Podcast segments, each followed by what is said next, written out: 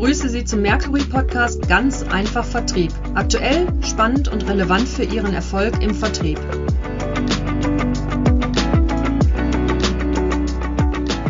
Mein Name ist Markus Redemann und ich freue mich heute auf den Besuch in unserem Podcast von Eva Susanne Krah. Sie ist Chefredakteurin des Magazins Sales Excellence und Channel Managerin Marketing und Vertrieb vom Springer Professional Portal. Hallo Susanne. Grüß dich Markus, hallo. Ja, ist ja schon äh, dein zweiter Besuch bei uns hier im im Podcast. Wir haben im letzten Jahr schon über Trends im Vertrieb gesprochen und auch dieses Jahr wollen wir wieder einen Trend gemeinsam in den Fokus rücken. Und zwar habt ihr als Titelthema der Januar-Februar-Ausgabe Hybrid Selling. Eines der, der Top-Themen, auch in unserer Trendstudie unter den Top 3 zu finden. Deswegen auch direkt die erste Frage an dich. Warum ist Hybrid Selling jetzt ein Treiber im Vertrieb?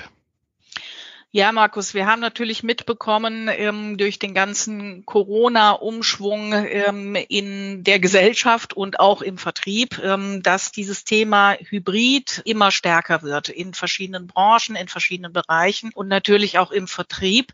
Und das Thema Hybrid Selling lag uns deshalb auch natürlich am Herzen, weil wir einfach auch mal darstellen wollten, was bedeutet das denn für die Vertriebsmannschaften jetzt, sowohl für die Vertriebsführungskräfte als auch für ihre Mitarbeiter, für das Kundenmanagement, welche Auswirkungen hat das? Ähm, und es hat sich gezeigt, ähm, dass es sehr spannend war, sich mit dem Thema zu beschäftigen. Ganz einfach, weil in dem Thema Hybrid Selling auch sehr viele Chancen stecken. Zum einen, das hat ja auch eure Studie ein Stück weit gezeigt, hat es positive Auswirkungen auf die Vertriebsperformance. Dadurch, dass ähm, alleine die Meetings mit Kunden effizienter geworden sind, weil man nicht mehr so viel vor Ort ist, dafür aber sehr viel intensiver über virtuelle Medien, online und remote zusammenarbeitet arbeitet, hat sich ja beispielsweise die äh, Zeit, die man mit Kunden verbringt, zwar verkürzt, aber die Verkaufszeit insgesamt ist gestiegen. Und siehe da, die Verkaufsgespräche selbst sind gar nicht weniger effizient als vorher, ganz im Gegenteil. Und das fanden wir sehr spannend und deswegen haben wir das mal zum Titelthema genommen. Natürlich steht dahinter auch ähm, viel Input, ähm, wie verändern sich Vertriebsprozesse, was bedeutet das jetzt für die Vertriebsarbeit von morgen. Das war Aufhänger, warum wir das gemacht haben.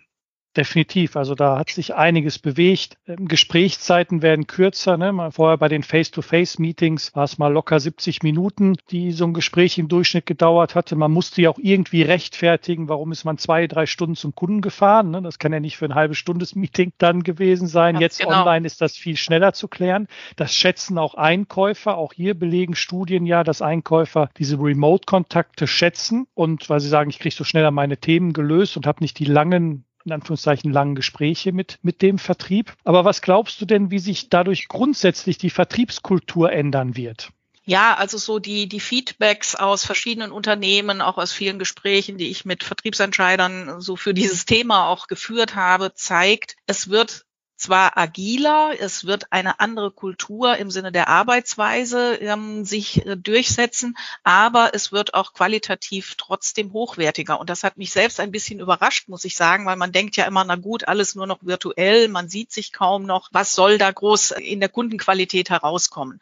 Ganz das Gegenteil hat anscheinend stattgefunden. Ähm, der Vertrieb hat verstanden, dass in dieser Agilität auch eine Chance steckt und dass man solche Instrumentarien, die früher ja ähm, sozusagen den Vertriebsalltag bestimmt haben, telefonieren, telefonieren, jetzt zum Premium-Instrument werden. Das heißt, es wird dann telefoniert, wenn der Kunde sozusagen schon eine tiefe Beziehung mit dem Unternehmen hat. Es wird mit Bestandskunden telefoniert, um Geschäft auszubauen, um noch tiefer in die Kundenbedürfnisse hineinzugehen, noch besser zu beraten. Und das hat sich in der Tat verändert, im Gegensatz vielleicht zu der früheren Vertriebsarbeit. Dazu kommt, dass man ja auch ähm, in der Online-B2B-Beratung, sage ich mal, mal sehr viele technische Möglichkeiten hat, um durchaus auch ein Stück weit dieser bisher persönlichen Vor-Ort-Beratung durch neue Möglichkeiten zu ersetzen. Das kann sein die Produktpräsentation, das können mal Umfragen sein, ähm, das können Themen sein, die man noch mal kurz zwischendurch präsentiert, wo man früher vielleicht erst hätte noch mal nachschauen müssen, äh, wie kann ich dem Kunden das zukommen lassen. Man hat sehr viel schneller auch Ergebnisse aus Verkaufsgesprächen, die man weiter verarbeiten kann, ähm, auch im Zusammenspiel mit dem Innendienst, mit anderen Abteilungen, die man braucht. Das sind so die Erfahrungen, die ich so mitbekommen habe. Also Agilität, virtueller, aber auch digitaler und dieses Zusammenspiel macht so das Spannende aus bei Hybrid Selling, habe ich festgestellt. Ja, stimme dir dazu. Du hast einen Punkt gerade erwähnt, ja, bei Bestandskunden, bei bestehenden Kontakten. Wie siehst du denn das Ganze im Umfeld von Neukunden, Neukundenakquise? Ja, auch da, glaube ich, gibt es so eine Art neue Abfolge. Also sehr viel passiert natürlich über Social Media. Ähm, ich kann das nur aus meiner eigenen Arbeit sagen, wo ich früher telefoniert habe und dann mal eine Mail geschrieben habe, gehe ich jetzt auf äh, Plattformen wie LinkedIn, äh, schreibe direkt Entscheider an, bekomme im Minutenschnelle meistens wirklich, wenn das Thema natürlich trifft, eine erste Reaktion und dann kommt Vertrauensstufe Nummer zwei, E-Mail austauschen und ein Telefonat vereinbaren. Also da hat sich ein Prozess umgekehrt und ich selbst habe da viel daraus lernen können, ähm, solche Instrumentarien wirklich zu nutzen und muss sagen, die Qualität ähm, lässt sich so gut aufrechterhalten, gerade auch um Neukontakt zu schließen und das bestätigen mir ähm, gerade Vertriebsentscheider auch. Sie sagen natürlich, teilweise muss man schauen, wie verteile ich den Aufwand. Also wie viel Aufwand stecke ich in dieses Instrumentarium Social Media und wie viel dann in den Aufwand der wirklichen B2B Online-Beratung, ich nenne es jetzt mal so. Auch da musste der Vertrieb erst lernen und auch Vertriebsmannschaften, die natürlich das bisher nicht so intensiv genutzt haben, mussten, glaube ich, so ein bisschen eine Hürde überspringen und sagen, ich gehe jetzt einfach mal auf LinkedIn und ich gucke mal, wer sich da tummelt und siehe da, ich bin schon mit ganz vielen Leuten vernetzt. Also es ist auch ein Learning by Doing, würde ich es nennen, ja, was auch, mir der Vertrieb da auch so widerspiegelt. Aber ich glaube auch, ich weiß nicht, ob du die Meinung teilst, dass da noch Luft nach oben ist, dass, glaube ich, viele Vertriebsmannschaften ja. das Tool noch nicht wirklich, wie man so schön sagt, für sich eingenommen haben, um das Potenzial dort voll zu nutzen. Ja, absolut. Ähm, man sieht ja ähm, viele, die das schon sehr, sehr professionell nutzen. Es gibt aber auch andere, wo ich auch häufig denke, äh, vielleicht kann man da mal einen Anstoß geben, dass man auch anders noch zusammenarbeiten kann. Natürlich gibt's ja gerade auf den Plattformen wie LinkedIn auch Tools, um diese Arbeit zu erleichtern. Aber ich glaube, es ist ein großer Umschwung im Gange, auch in den Köpfen äh, der Vertriebler, weil sie die, die Vorteile daraus sehen und weil sie sehen, Mensch, ich komme schneller in Kontakt, als es vielleicht früher der Fall war, was natürlich nicht nicht ersetzt, dass dann die, die Nacharbeit, die nächsten Schritte umso präziser vielleicht sein müssen, weil auch die Kundenerwartungen natürlich äh, absolut gestiegen sind. Ähm, das, äh, das gilt, glaube ich, auch für Neukundenkontakte. Ich glaube auch, da sagst du etwas, Kundenerwartungen sind gestiegen, aber auch ich muss mehr beherrschen, also Hybrid-Selling-Kompetenzen, Social Media hast du gesagt und so weiter. Was heißt das denn grundsätzlich so für die Anforderungen, die auf die Vertriebsteams zukommen in der Zukunft? Ja, also ich glaube, ein großes Thema ist wirklich diese Agilität und keine Scheu vor Digitalisierung zu haben. Da hören wir auch sehr viel, auch in Kontakten mit Autoren äh, für, für die Sales Excellence zum Beispiel, dass es so ankommt auf dieses Zusammenspiel im Team, sich mit diesen neuen Kompetenzen auch wirklich zu beschäftigen und über diese Tools, mit denen man dann lernt zu arbeiten, auch zu kommunizieren und damit zusammenzuarbeiten und zum anderen auch den Kunden einzubeziehen und zu sagen, ich bin für dich beispielsweise auch erreichbar über LinkedIn. Lass uns da austauschen. Lass uns da über Angebote sprechen. Und dann kommt der nächste Step. Und das ist so ein, auch ein Lernprozess, ähm, einfach keine Angst vor Agilität und Digitalisierung zu haben. So, das ist, glaube ich, so eine Grundvoraussetzung, an der viele Teams im Moment auch noch arbeiten. Und auch Frontenmodelle einfach abzubauen und zu sagen, äh, mein Kollege aus dem Marketing, mit dem vernetze ich mich jetzt mal über dieses Tool und dann arbeiten wir gemeinsam am Kunden. So. Und ähm, das ist ein sehr spannender Prozess, muss ich sagen. Und natürlich muss man da, glaube ich, auch unterscheiden. Hat man jetzt ein eher kleines Unternehmen oder hat man große Organisation, die natürlich teilweise auch andere Möglichkeiten hat. Aber in der Grunddenkungsweise, glaube ich, sind da alle gleich aufgestellt und wissen, dass es irgendwo ein Stück Zukunft und die Chance sollten wir nutzen.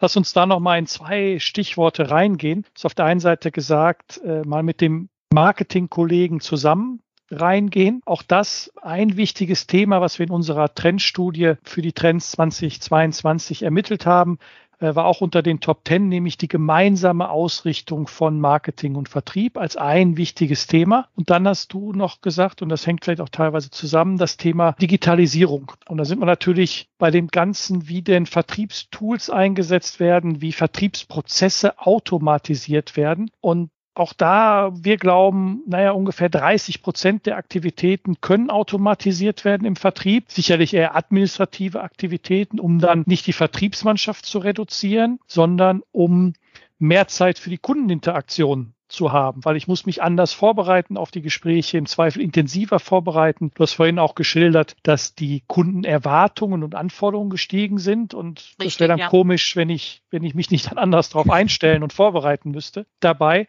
Und natürlich die Anzahl der Möglichkeiten ist gestiegen. Also weil es jetzt, was es jetzt alles an Vertriebs- und Marketing-Apps, Software-Applikationen, Anwendungen gibt, ist enorm. Allein in den letzten zehn Jahren von 150 Marketing-Vertriebstools auf inzwischen knapp 8000.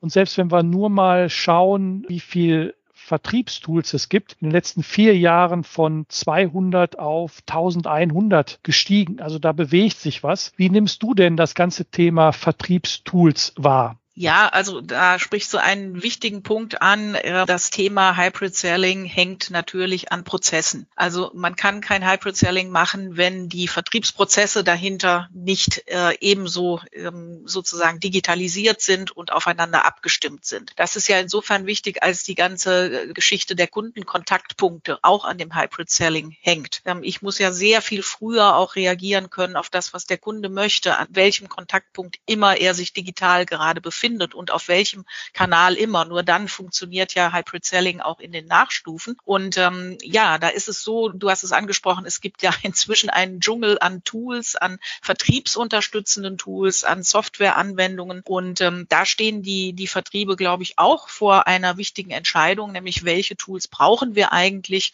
um diese Kundenerwartungen erst einmal erfüllen zu können. Es betrifft ja sowohl die interne als auch die Kundenarbeit. Und das gute alte CRM äh, ist, ist ja mal ein Auftakt gewesen, um sich überhaupt mit Kundenhistorien zu beschäftigen, mit Auftragsmanagement und so weiter. Das gibt es ja alles nach wie vor, aber diese Customer Experience spielt eben eine viel größere Rolle als ähm, noch vor einigen Jahren. Der digitalisierte Kundenprozess erst recht. Und ja, Tools wie beispielsweise äh, CPQ, also äh, Software für das Angebotsmanagement, wo ich genau konfigurieren kann, welche Kundenbedürfnisse muss ich jetzt befriedigen bei meinen Produkten und Services. Das vereinfacht natürlich Prozesse, macht sie effizienter, spart aber auch Zeit und gewährt mir und den Kollegen im Marketing natürlich auch beispielsweise, um ein Beispiel zu nennen, einen besseren Überblick. Ich bekomme eine ganzheitliche Sicht auf den Kunden, auch eine Predigt, äh, glaube ich, äh, der letzten, des letzten Jahrzehnts, muss man schon äh, fast sagen. Ähm, wie bekomme ich diese ganzheitliche Sicht? Indem ich eben solche Tools nutze und natürlich auch eine Chance habe, mit dem Kunden viel effizienter in Kontakt zu treten. Da gibt es eine Vielzahl, ich möchte sie gar nicht alle jetzt aufzählen.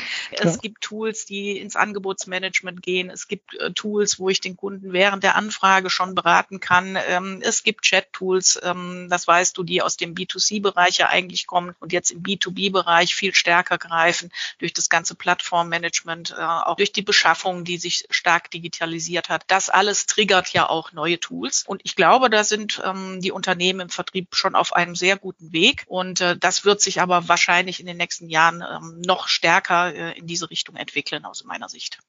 Ja, ich glaube, wenn die Unternehmen auch die Chancen begreifen, die durch dieses Datensammeln, was damit verbunden ist, und diese Chancen begreifen, ja, dann auch nutzen. Ja. Also du hast vorhin CPQ-Software, also Configure Price Code, also ich konfiguriere Richtig, ja. das, was ich kaufen will, kriege sofort einen Preis, ein Angebot, bin quasi direkt im Funnel, im Trichter, im genau. Verkaufstrichter genau.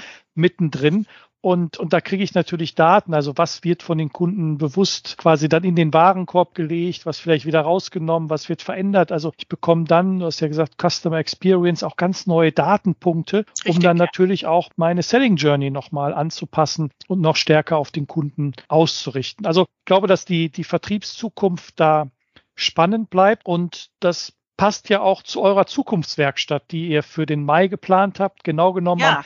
am 19.05. findet die eure Sales Excellence Zukunftswerkstatt statt. Was kannst du denn unseren Hörerinnen und Hörern schon so ein bisschen mitgeben, um so den Mund wässrig zu machen? Äh, was sind die spannenden Themen, die uns da erwarten? Ja, natürlich beschäftigen wir uns auch auf dieser Zukunftswerkstatt Sales Excellence Compact, so heißt sie dieses Jahr, mit dem Thema Hybrid Sales. Und äh, ich glaube, wir haben ein ganz spannendes Bündel zusammengeschnürt aus Themen, die sowohl auf äh, den Ist-Zustand im Vertrieb schauen, als auch ein bisschen in die Zukunft schauen. Wie könnte es jetzt weitergehen? Ein spannendes Thema finde ich Next Generation Sales beispielsweise. Das wird die Keynote zu unserer Veranstaltung sein. Ähm, da geht es darum, wie gestalten wir den Vertrieb Vertrieb der Zukunft. Das wird sicher spannend sein, da einige Einblicke zu bekommen. Ein weiteres Thema sind die Außendienstteams im hybriden Verkauf äh, mit dem schönen Titel Ist das Kunst oder kann das weg?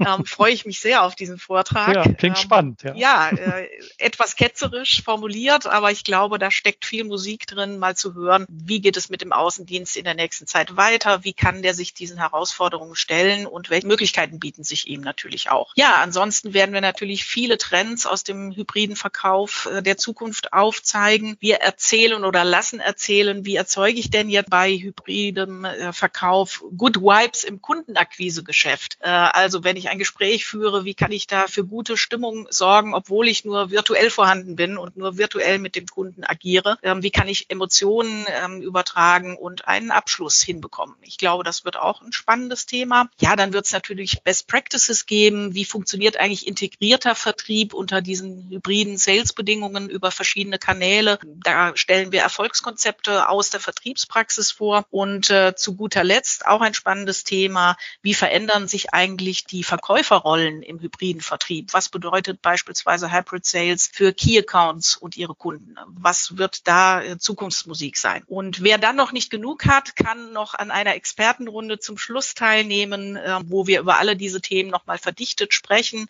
Trends aufgreifen und natürlich auch ähm, Fragen der Zuschauer und Teilnehmer ähm, beantworten wollen. Und wir freuen uns da auf eine sehr spannende Veranstaltung, dreieinhalb Stunden kompakter Vertrieb zum Thema Hybrid Sales. Ich bin immer noch ja so ein Stück weit geflasht, weil das alles in dreieinhalb Stunden. Aber die Themen, die Themen klingen enorm spannend, wie ich finde. Aber ich sag mal, gerade in, in Online-Formaten kann man sie auch kompakt und gut rüberbringen. Ja, absolut. Auch. Und äh, also mich hat's überzeugt. Ich werde mir den Termin notieren, 19.05. Falls Sie überzeugt sind, liebe Hörerinnen und Hörer, in den Show Notes finden Sie den Link, wo Sie dann auch sich anmelden können beziehungsweise weitere Informationen erhalten können. Und wenn Sie mehr über Trends im Vertrieb wissen wollen, schauen Sie gerne mal auf unsere Homepage www.mercury.de, Mercury mit C und I. Und da finden Sie direkt am Anfang Informationen zu unserer Trendstudie und was denn den Vertrieb im Jahr 2022 bewegt oder bewegen wird. Ich danke dir, liebe Susanne, für den, für den spannenden Austausch. Ich glaube, es waren wertvolle Hinweise für unsere Hörerinnen und Hörer dabei, was alles im Hybrid Selling sich so bewegt, worauf es da ankommt und bleiben Sie weiter mutig. Dankeschön, Markus. War schön, wieder dabei zu sein und ich freue mich aufs nächste Mal. Ich freue mich auch. Bis dahin. Dankeschön. Tschüss.